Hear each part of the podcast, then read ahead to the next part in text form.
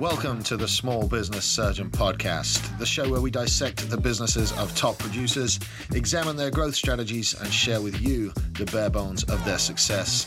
I am your host, Samuel Smith, and I'm glad you're here. Let's operate.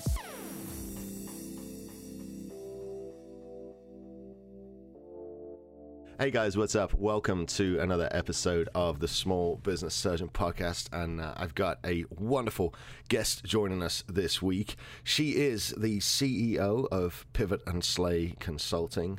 She is an Apex executive coach. She is the author of a best-selling book. Man, I'm so happy you're here. I've been waiting a long time to uh, to interview you and to get to know you guys. Please welcome to the show, Miss Jessica Dennehy. Jessica, welcome. Hi, thank you so much for having me. I'm really excited to be here. Thank you for the opportunity. Man, it has been a minute. I've been trying to run you down because, um, you know, we're, we're quite male oriented on this show through no no intention of mine, only that you know I was reaching out to my network to book guests, and a lot of my network are, are guys. So it's, it's always good to have a, a, lady on the show and, and get that kind of perspective. So I'm super glad you're here, and you're probably one of the most successful ladies uh, in my circle, one of the most successful ones I know. So, man, I'd really like to get into your story. Sure. What do you want to know? All right. So we're from New York, New York. I, I did do a little bit of Facebook stalking before we looked this up. but like, you don't just wake up as the CEO of, of a consulting company. I know you've got a history. I know you started out in law, and um, I want to know a little bit about your background and how you got into uh, into the entrepreneurial side of things. Because going from uh, a job in law uh, and a regular paycheck and um, having the uh, having the security and having all that all that all that stuff all wrapped up, you think, hey, I've made it. I'm done in life, right? But you you weren't you weren't done. You uh, you wanted something else. So how did you go uh, from law? Tell us a little bit about your time in law, and tell us about how you became an entrepreneur. Well, the reason that I am doing the entrepreneur thing is for freedom. Freedom is my absolute why. I want to control my life, my schedule. I want to be able to travel whenever I want. I want to have limitless earning potential. I want all the freedom. And that is how this whole thing got started. So, when I was younger, my dream actually was to be an attorney um, because I love talking to people and understanding everyone's perspective, but then mm-hmm. still formulating my opinion and having a lot of conviction about that. Uh-huh. So, that led me down the road of being a lawyer. And I worked my butt off to get my dream job, which was working on Wall Street, which is male dominant. It's funny that you mentioned you're male dominant um, because that's really, I think, what my whole life has been was me being in a male dominant industry. So for 10 years, I worked on, uh, at the New York Stock Exchange as a regulatory oh, attorney. Oh, wow. Which was amazing. I loved every second of it because it was so much. I love energy. You'll get, you'll, yeah. we'll get to that uh-huh. I love energy, and the energy of Wall Street is very exciting. Everyone's very driven. Everyone's making a lot of money, um, and it's young. Um, mm-hmm. I I came out. I went there straight from law school, and so the industry was young, but the attorney side of it was older white guys. Yeah. And yeah. they just underestimated me to no end. And that just drove me to prove them wrong and be the craziest, most elite version of myself in that world. And so the older attorneys, they hated me because I was a new attorney, I was a young woman. The brokers hated me because I was a female and they were uh-huh. all very chauvinistic in that industry. I'm generalizing, of course. Oh, no there's, doubt. Yeah. There's good people in every place, right? Um, but that really drove me. So for 10 years, I did that and loved it. But what happened was the corporate life was very stifling for me. I did not like the nine to five life. Not that it was nine to five. Trust me, I was working tons of hours. Yeah. I had yeah. no freedom. I had no decision making ability over my life. If clients needed me, if um, my boss needed me, I had to be at their beck and call. And that was frustrating for me because I'm um, I like to be creative. I like to live on my own terms, and I just felt like I was in a cage. So it, it takes a long time to realize this, but eventually, when you're going through that, there's there's a moment when you're like, hey, you know, no amount of money is worth me not doing the things that I love. That's the thing is the money was great. I was making an amazing salary. I had a pension a million dollar pension. I had great crazy health benefits and i gave that all up not because I was searching for money, because I don't believe in I don't believe in chasing the money. I believe mm-hmm. in chasing the fulfillment. I was not fulfilled. I knew that even though that was great, I was bored. There's only so many different kinds of violations someone can have on the stock exchange, and I tried them all. I deposed everybody. I did all the things, and I felt like I didn't have anywhere to move. Right. Up and right. I felt bored. I wasn't that, being fulfilled. That that's such a, a correlation. Um, now, I was never an attorney. Don't don't even go there. And there's there's a whole level that I never reached. But I was in oil and gas law, and you know I had industry certifications. And one day I just realized that I had looked at every single kind of document and handled every single kind of case that I ever wanted to handle. There was nothing left that was new for me there. So I completely like that resonates with me, man. just just yeah. looking at something, you, you know what? I don't want to look at this document anymore. This is I've I've seen a thousand of these. And uh, that's so. exactly where I was at. But the funny part, right, was that I at that point didn't necessarily think, hey, I want to own a business. Right. right? I, right. I didn't have that thought that part came naturally. Um, at the time, we were my hu- my husband at the time and I were in a weird spot. We just bought a house. We were about to start a family, but he didn't have a job, but he had this great business idea. So I was like, great, you do that, do it. I'll fund it and we'll start a business. Let's mm-hmm. go. Once he started that business, it's Mad Men Barbershop, which we still own together today, even though we're no longer married, we're business partners. Um, okay once we started that business, something inside me clicked. It was exciting. It was, I was learning mm-hmm. and I was doing all these things that I never thought I had the ability or capability to do. And it became liberating and I was hooked. I like that, that excitement I felt my first day on Wall Street had died. And this new excitement into the entrepreneurial world ignited and it was amazing. It's great, and isn't it? I learned so much in those first few years. Our business totally exploded.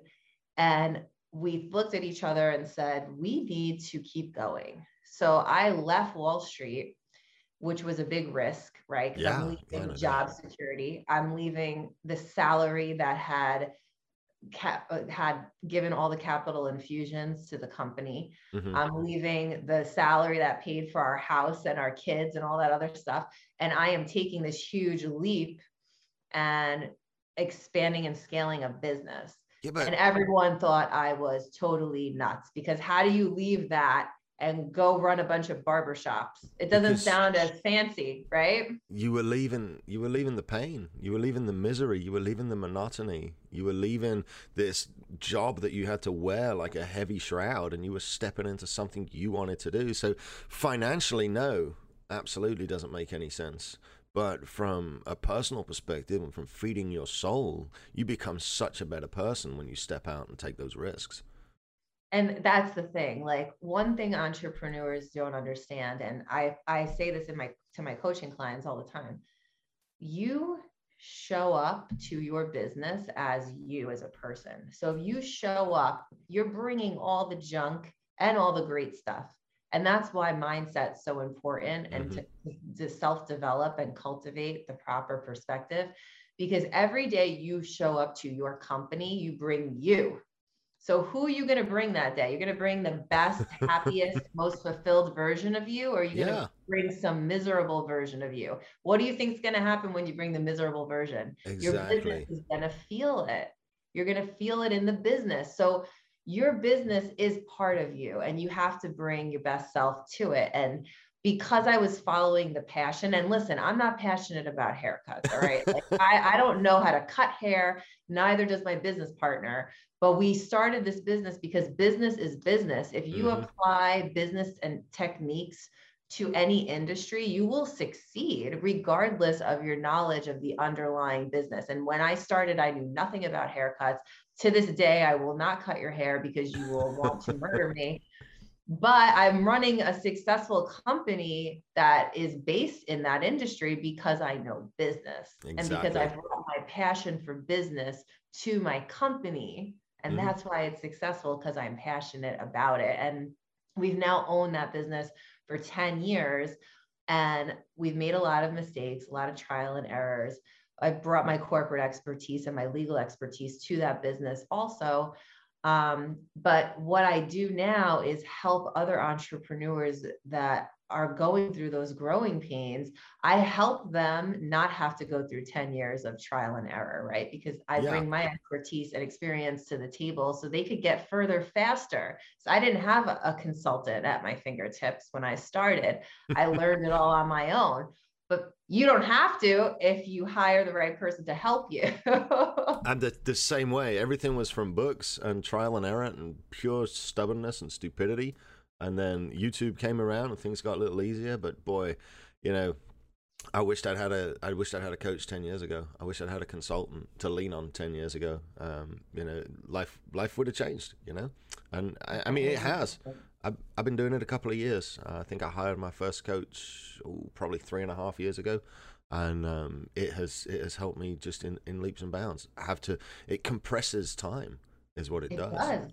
Absolutely, absolutely, and um, you know you can't. The learning experiences are really where the juicy stuff is because without you can't win unless you've failed, and mm-hmm. I say that with air quotes, right? Because to me there's two options. You take a risk, you know, start a business or you make a move within your business and it's risky. There's two things that can happen. One is you win. Mm-hmm. Yay. One is you learn a lesson because it didn't yep. work out. Those are the only options. And when you look at it that way, it's almost like why wouldn't you do it there's no downside you're either going to learn and take that lesson leaps and bounds ahead to everything else you do, mm-hmm. or you're just going to win on the first try. So uh, to me, there's no downside in risk. But back then, I didn't feel that way. When I left Wall Street, that was a huge moment for me because before that, I was really risk averse. I was in that corporate grind, that nine to five mindset. Mm-hmm. And I remember having a lot of conversations with my then husband, now business partner, where he was already of the entrepreneurial mindset and I was still stuck in my old school mindset. And I'd be like, we can't do that. That's not safe. That's not smart. And he's like, whatever, watch this. And so he really taught me to his credit because I give credit where credit's due. And right, he's an right. amazing business partner because he is not risk averse at all. Mm-hmm. Um, and I learned a lot about trusting my gut and I learned a lot about taking risk through that entire experience. So this is not when I sit here today telling everybody to take risk, it's not because I was born taking risk. I was mm-hmm. born being risk averse like many of us are, but I've learned to trust myself and my intuition and my business instincts. And that's why now I can take these risks. So let's go back a little bit to your first couple of years owning a barber shop. What were some of the risks you took and, and what were some of the scary things that happened? Well, the scariest part was doing it because I was a week away from having my first baby. Oh man, you and, didn't even say that. Just add that into the mix. yeah, but you know what it was? We saw this property that was great. And the guy wanted a long-term lease and we were using our really our the last of our savings to start this business. And that was the scariest moment for me because as i mentioned i wasn't of the entrepreneurial mindset just yet. My journey was just beginning. Mm-hmm. and we signed this lease. I had a baby the next week week and two weeks after that, we were hitting the pavement, like handing out flyers and trying to get this business up and running, which we had never done before. Mm-hmm. And because of that, because we had no name in the industry, we couldn't really grab the staffing that we really, that was ideal, right? Yeah, we just had to yeah. kind of start with whoever we could. And that was a big hurdle to overcome because you want to exude this luxurious feel at our barbershops, but we didn't have quite the staff that met those expectations yet. Yeah, yeah. So we threw lipstick on a pig, you know, and we said, here's our best foot forward. Let's see what happens. And really, what drove people to us was our marketing. Oh, yeah. We had creative marketing. We had a beautiful space. We we like, you know, honed in on the right opportunity for in terms of the real estate. And we took that risk. And and that's what I tell people a lot is opportunity is not going to wait for your life to be perfect. It's going to show up. Yeah. Mm-hmm. So this opportunity showed up, this space showed up. It was supposed to be a Starbucks. So the landlord made it gorgeous on the outside for Starbucks, but Starbucks pulled out and the mm. landlord had just put all this money into it. And that was the perfect opportunity because it was a good price, it was a beautiful space, and it was bad timing. So yeah. instead of giving in and saying, well, this isn't the right time, it's not perfect, this and that, we were like, all right, let's do it. Like yeah. two lunatics. And everyone thought we were insane. Everyone did. well, but you know, opportunities are not going to wait for you to catch up with it. They, they say entrepreneurship is kind of like jumping off a cliff and building the airplane on the way down, you know, and uh, but sometimes you just got to jump, man yeah we jumped all in on that one and that and that was crazy but it was fun and, and it was a fun ride and there were so many learning opportunities along the way mm-hmm. um, especially with building staff um, from the ground up you know i think a lot of us especially now with pivot and slay is really an online business um, my consulting services are all done virtually right for the most mm-hmm. part so we are kind of always focusing on sales, right? And I see this in a lot of my clients. They're so focused on the sale, they forgot to build the foundation of their company. Yes. And yeah. If you start piling stuff onto this unstable foundation, everything's going to collapse. So, one thing you have to learn, and I learned the hard way through Mad Men, is to take a beat, form the foundation, and eat the revenue for that month so that you can build the foundation you need to start scaling because you can't scale without processes in place without hiring the right people without aligning them to the values of your company. You won't be able to scale. No matter how much you sell it's going to fall in on itself at some point. Absolutely. So so when you come in uh, to a new client i mean you know i'm not going to I'm not going to talk about the things I find, but I, I want to know, you know, you talk about foundation. Um, what do you find is, is often the most critical missing part of a company's foundation? You know, day one working with Jessica, and you're like, oh goodness me, they haven't done this. What's what's the part that you find the most critical for the guys listening that, that want to maybe make adjustments in their companies?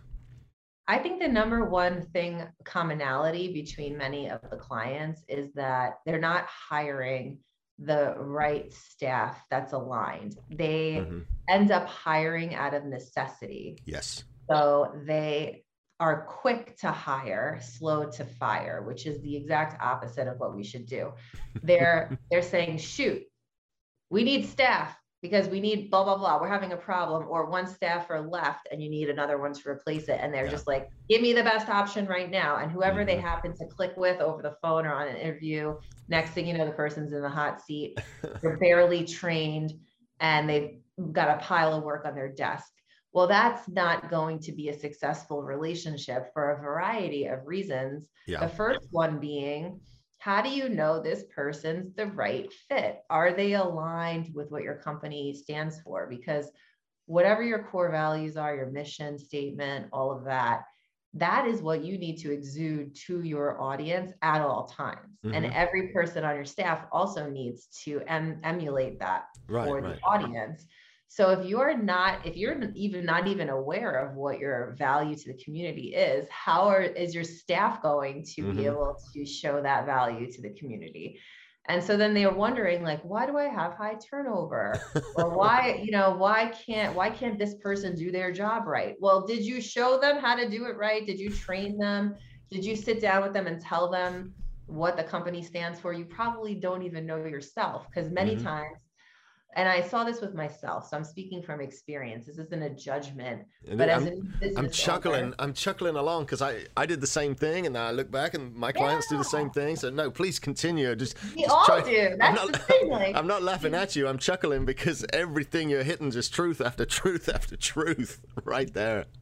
So. Well, it's it's from my own experience. That's how mm. I mm-hmm. know it's true because mm-hmm. when we when we opened Mad Men it grew very fast faster than what we faster than we could learn really. Right. So we would start just hiring random people and then we realized like this is not a good fit for the long term. It was helping us in the me- in the immediate but mm-hmm. not in the long term.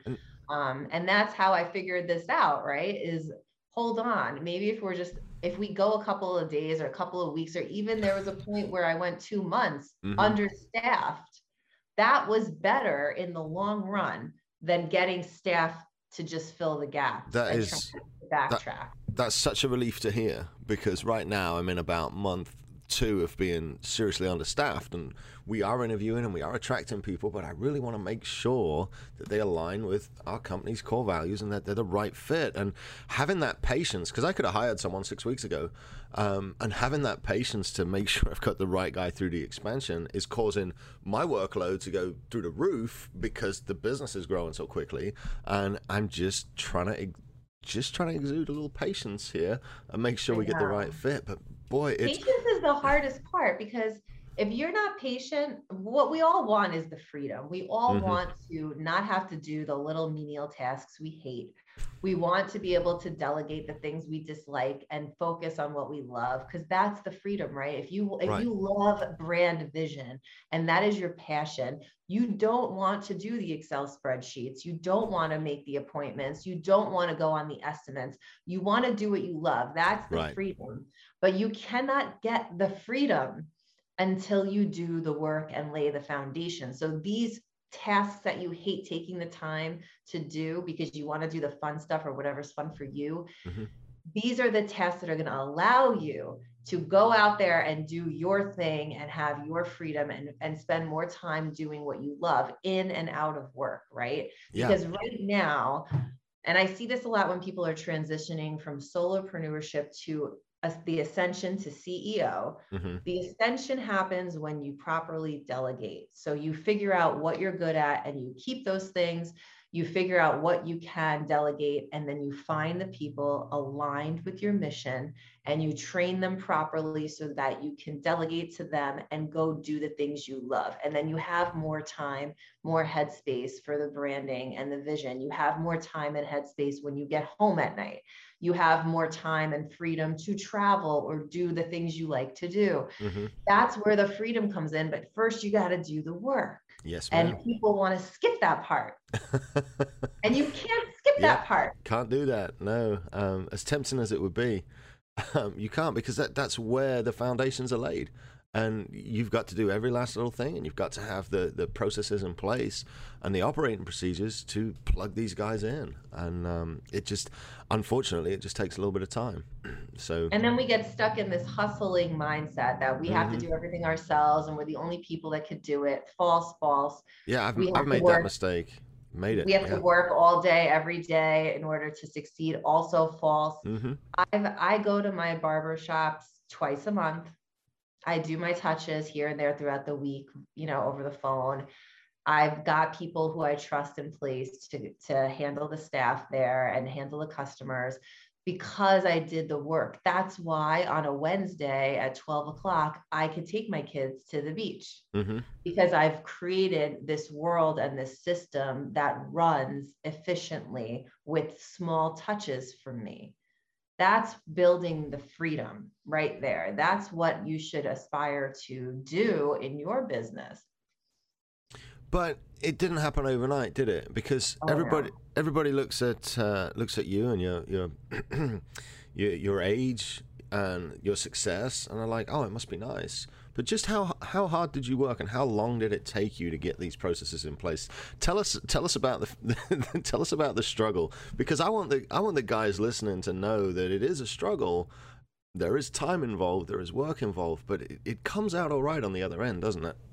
It does, and it takes a long time. Listen, it took year. I would say minimum of six years at Mad Men before I felt I could really. I started the slow ascent away mm-hmm. from the business and there's a lot of eh, struggles in that sense, but let's just talk about getting to that.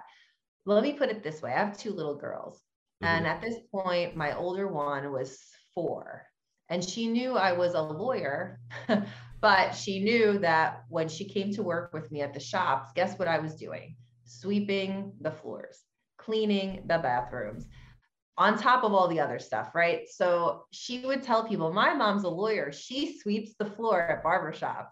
That's what, because she saw me doing the work, yeah, right? Yeah. Like part of uh, really being able to embrace your role in the company is to understand what needs to be done on a cellular level.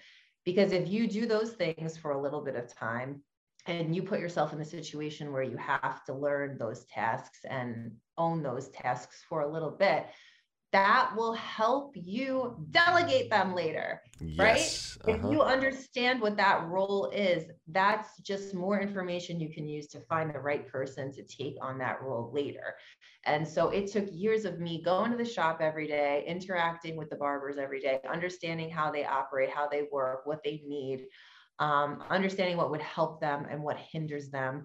And then eventually being able to say to myself, man, me being here is not the best use of my time. I need to step away. Right. And then kind of doing the slow roll away, because that is also an important transition where your staff still feels supported mm-hmm. without you being constantly overseeing every little thing that happens. So you have to give them the latitude and trust to take on those responsibilities and kind of fail a little bit, yeah. learn from mistakes. Yeah. It's not going to be perfect. It's not always going to be easy. They're going to do things that maybe you wouldn't have done that exact way. But mm-hmm. what you'll find is sometimes they'll do something better than you. Yes, yes. And, and that's d- an amazing thing. Yeah, but if you don't allow them the freedom to do that and you don't allow them the freedom to fail with your guidance, you know, they'll never come back around and develop a better way to do it. Know, and some will fail, and that's just part of the part of the gamble of being the entrepreneur and being the business owner.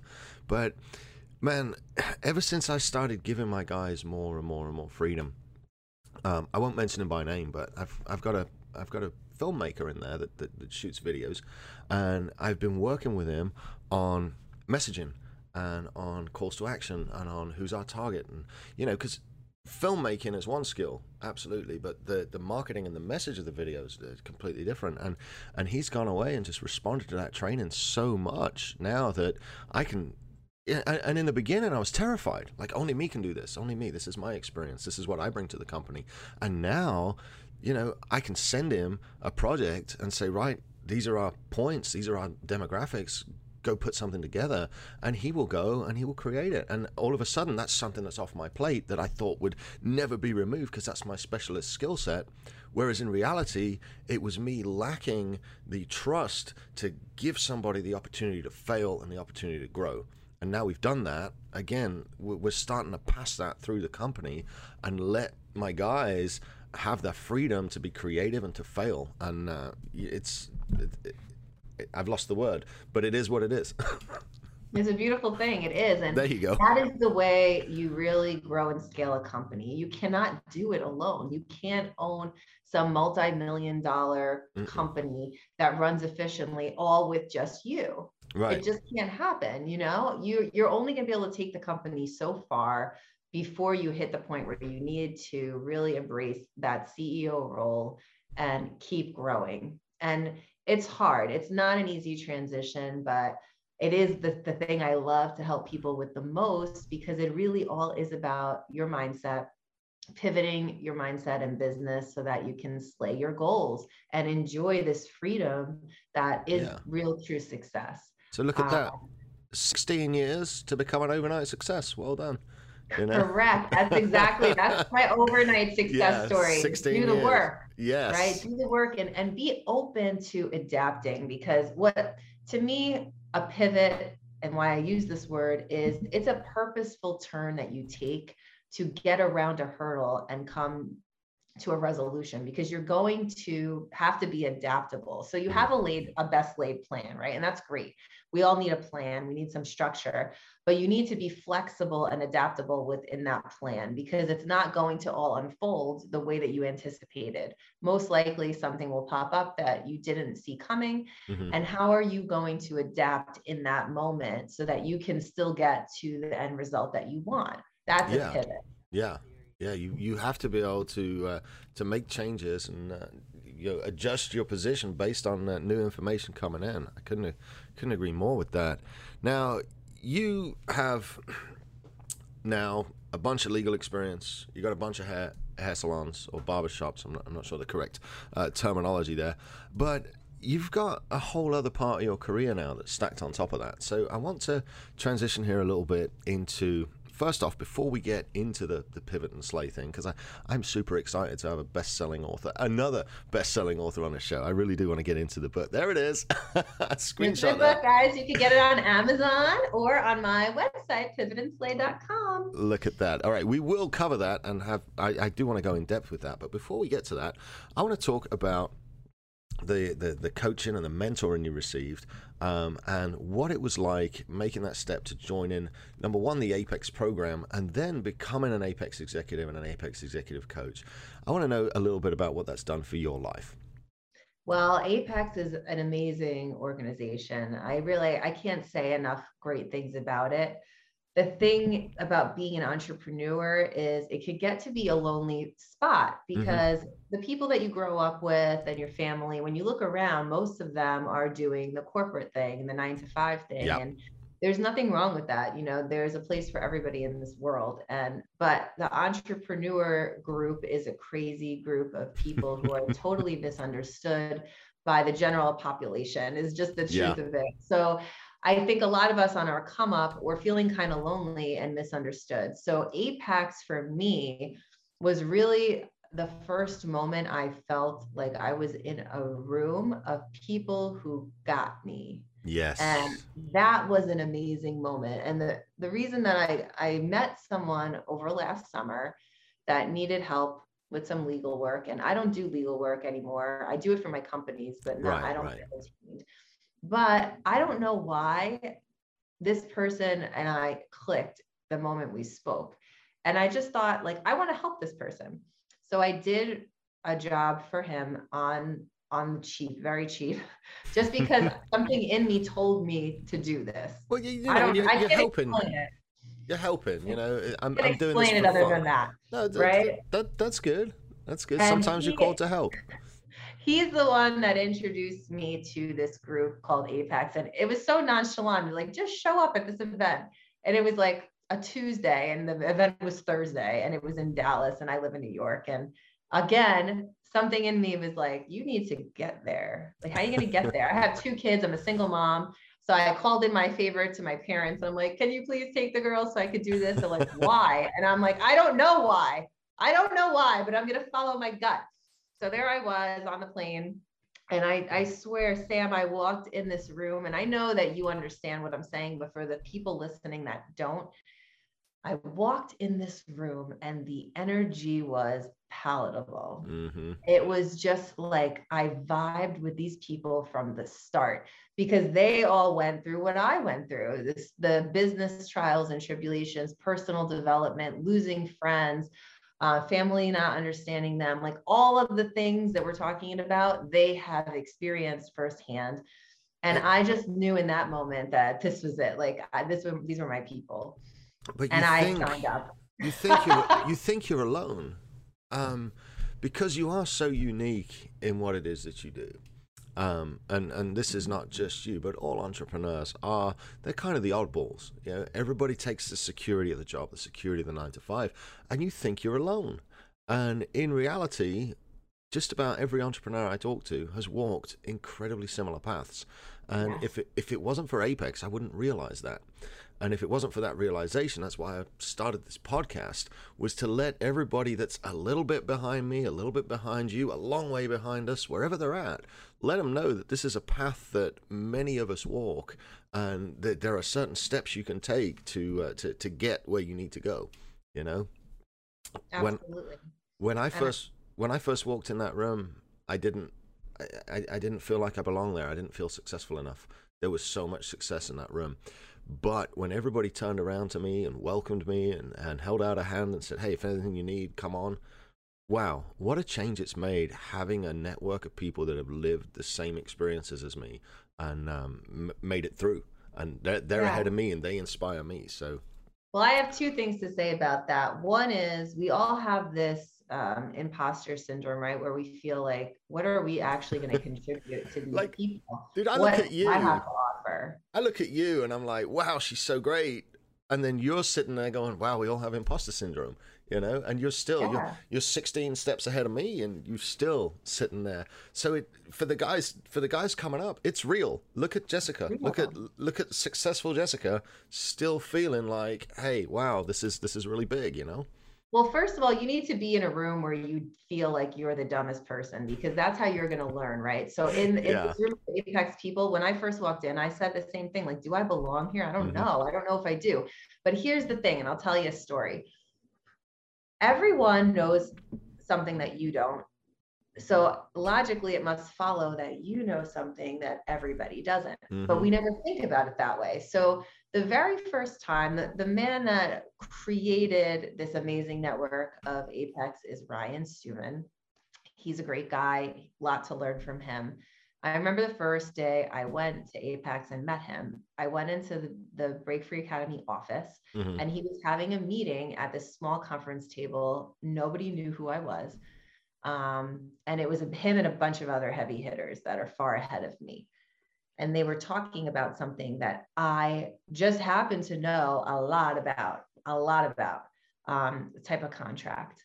And they were all sitting around the table, and I walked into the room and I was just listening, and they were all brainstorming about ways to um, create a contract. And it's exactly the thing I've done for my entire career. Uh-huh. And I was like, oh my God, I know this, and they don't know this. Should I say something? Do I say something? Do I belong here? I don't know. Do I? I don't know. And I just said, you know what? I know this. So I don't know a lot of what they know, but I know this. So I'm just going to tell them what I know, and that'll be it. And so I was like, excuse me, you don't know me, but this is my name, and uh, this is what I know. And they were all like, oh my God, thank you. That's amazing. We were just talking about that for 15 minutes and none of us knew the answer. So thank you. So when you feel like, what can I offer these people? I'm telling you that there is something. Now, I might only know like mm-hmm. 0.5% of what they know, but that 0.5% might be valuable to them. and you won't know unless you offer it. Man, So offer what you think you're the best at and just put yourself out there and be vulnerable and watch how people respond to that because coming to the table as your true authentic self and owning that part of you that you know is amazing it emanates this energy that everyone around you is going to want to be a part of and i promise you there is something you know that i don't mhm. i promise you I, I had the exact same experience. Um, was sitting around a table with a bunch of the executives, and they were having a conversation, and something came up about the legalities of repossessing and the uh, the money factors in a car dealership. And I just happened to own a car dealership a few years ago, and I knew the exact answer. And I was sitting there all quietly, going, "Well, shit, do I tell them or, or do I not?" And I did. I opened my mouth, and, and sure enough, they they they embraced it. So yeah, every single person has something to offer everybody. And and I talked about it in a in a Friday Fire episode a few weeks ago. Um, in that, in order to become valuable, you must bring value to the table, and everybody has something of value that they can bring to any conversation. And if if you don't think you do, then you're wrong. Sorry. I agree with you 100% and and it's a confidence thing and as you go through your journey and become more aware through through the use of mindset which I talk a lot about in my book my journey from being insecure and introverted and scared to public speak and catapulting myself through a life where I became a litigator where I Mhm. became a public speaker and author and really putting myself out there for the public to judge it's a huge transformation and i know from firsthand experience it comes through confidence through knowing that you don't know everything and being okay with that. Because once you embrace that vulnerability like oh i'm i'm not maybe i'm not the best at everything who cares? Nobody Mhm. is right?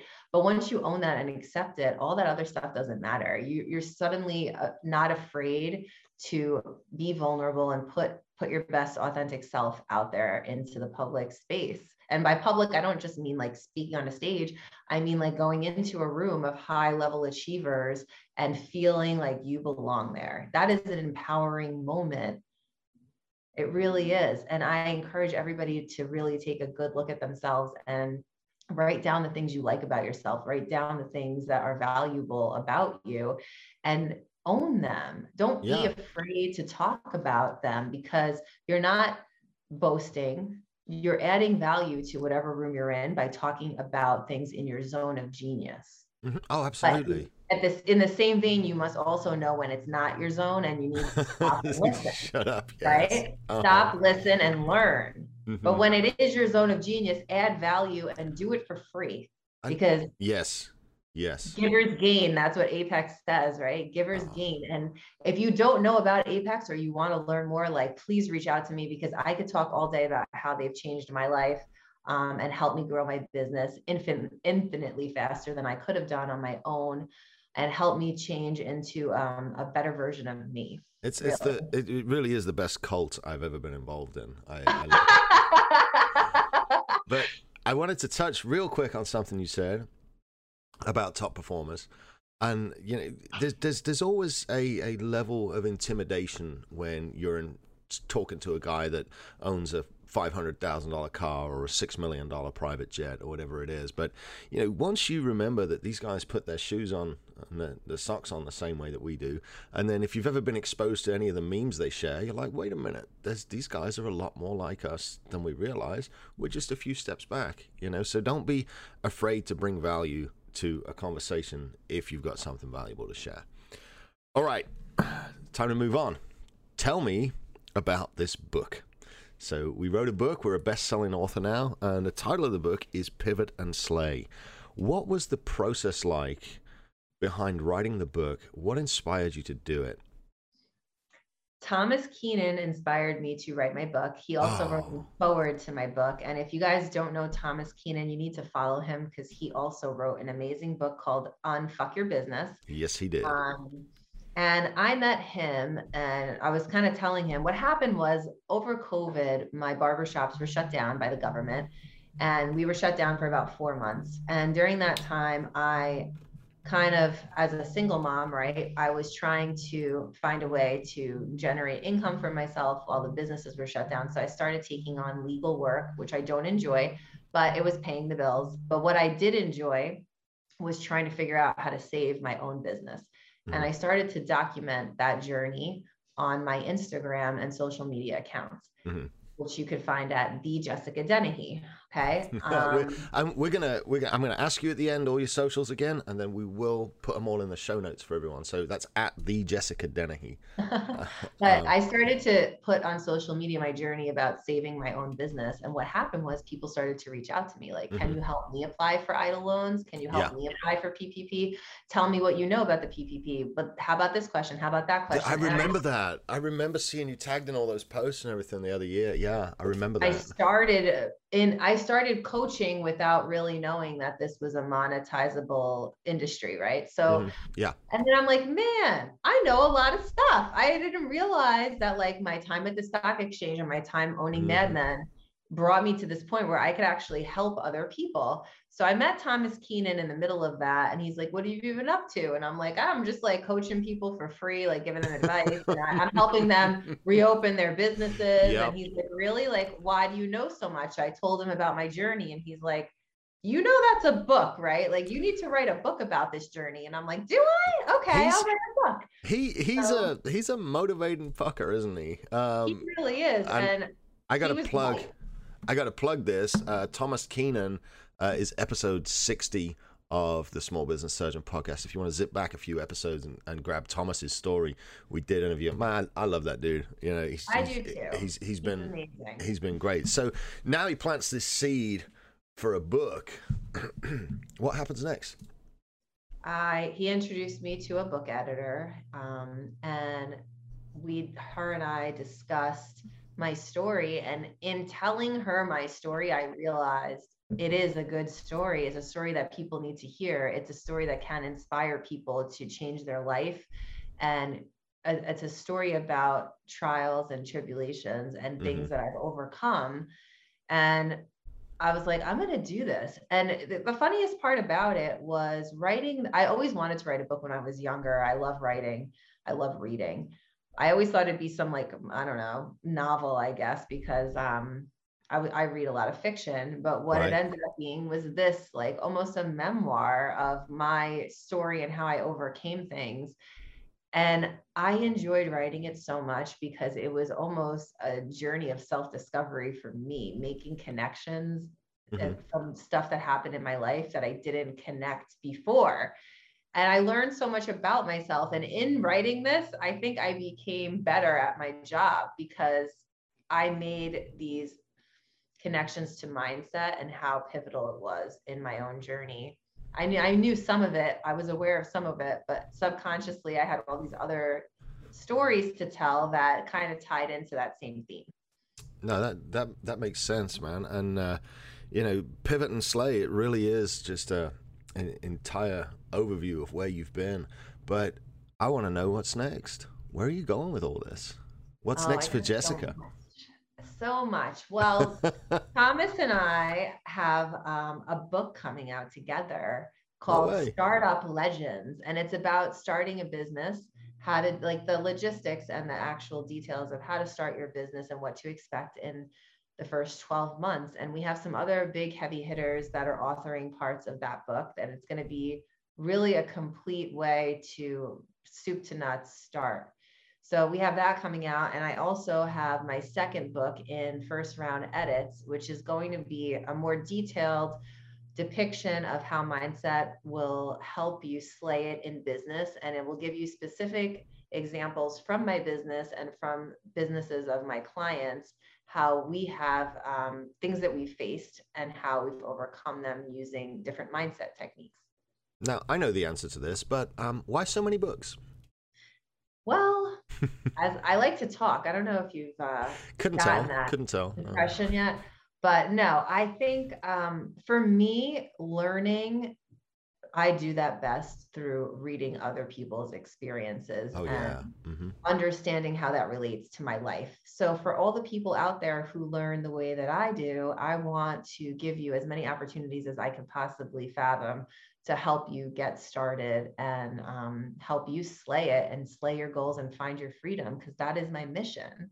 And uh, you see, guys listening, I want you to pay attention to that because there was nothing in that answer that revolved around Jessica. Everything in that answer revolved around her mission and the number of people she could help. That's why she's writing books. I think that's why she does what she does, isn't it? It really is. It makes me genuinely happy to have other people finding their passions, helping them have more time to do the things that they love and not just hustle their entire life away. Because at the end of the day, you could die a billionaire, but when you're on your deathbed, you're going to be thinking about your life experiences. Mm-hmm. And when mm-hmm. people and your children and your loved ones remember you, they're going to remember those moments that you made memories with them. They're exactly. not going to remember you slaving away at your computer. So I like in my life, and listen, I'm successful and I still do this. Okay. Mm-hmm. Every day I make time for me. One thing I talk about in my book is the importance of routine and I find time for me every single day through fitness and journaling. I put that in my schedule because it's important to me and it makes me a better mom, a better coach, a better consultant, a better person. Um, and I also make time for something fun every day. So for me, a lot of days that is doing something fun with my children, mm-hmm. but it also is going out with my friends um, and giving myself the space to go do something I enjoy and not feeling guilty that I'm not working in that moment and being present for it. You know, these are things that are important in your life to make you a whole person because you're not a robot, you're mm-hmm. not a workhorse.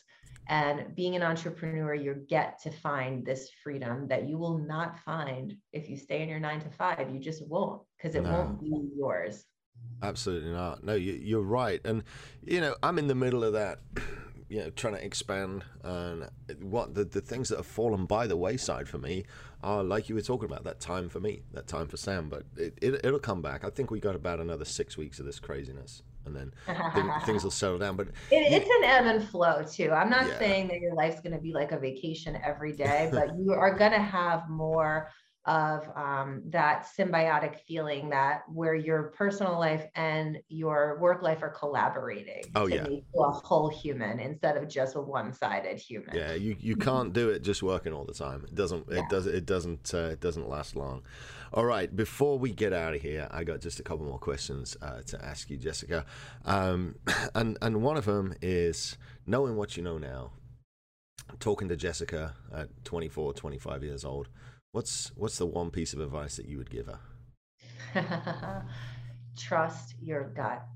Mm. Trust your gut because it took me so long to realize that I had this voice speaking to me that I didn't know how to understand. I Mhm. didn't know how to listen to. And if I had just known that a little bit sooner, I think I would be in a totally different place right now. Yes, I, I, wow. There's something about trusting your gut. Um, I'm not a doctor, but I did read somewhere that the gut is formed at the same time as the brain, and there's a lining of cells in the gut that connect directly to the brain. So when you have a gut feeling, it's actually a second brain talking to you. Now, I'm, That's amazing. I would love to know where you read that I- because I, would love to read that firsthand. I read all kinds of stuff. I will, um, I will have Kyle go find it because he's better at Google than me. All But, right. Thank you, um, Kyle. Yes. All right. So, my last question for you, my dear, before we wrap this up where can we find you online? Where can we get your book? Tell the guys where to follow you. Okay, well, you could follow me on Instagram or Facebook at the Jessica Dennehy. And if you're interested in my consulting services and my coaching programs, you can apply through my website, pivotandslay.com. Everything you need is on there my book, my coaching program, my social media handles, my bio, all the stuff I've been on, um, my press kit, all that stuff is all on Jessica Den. Um, I'm sorry, on pivotandslay.com.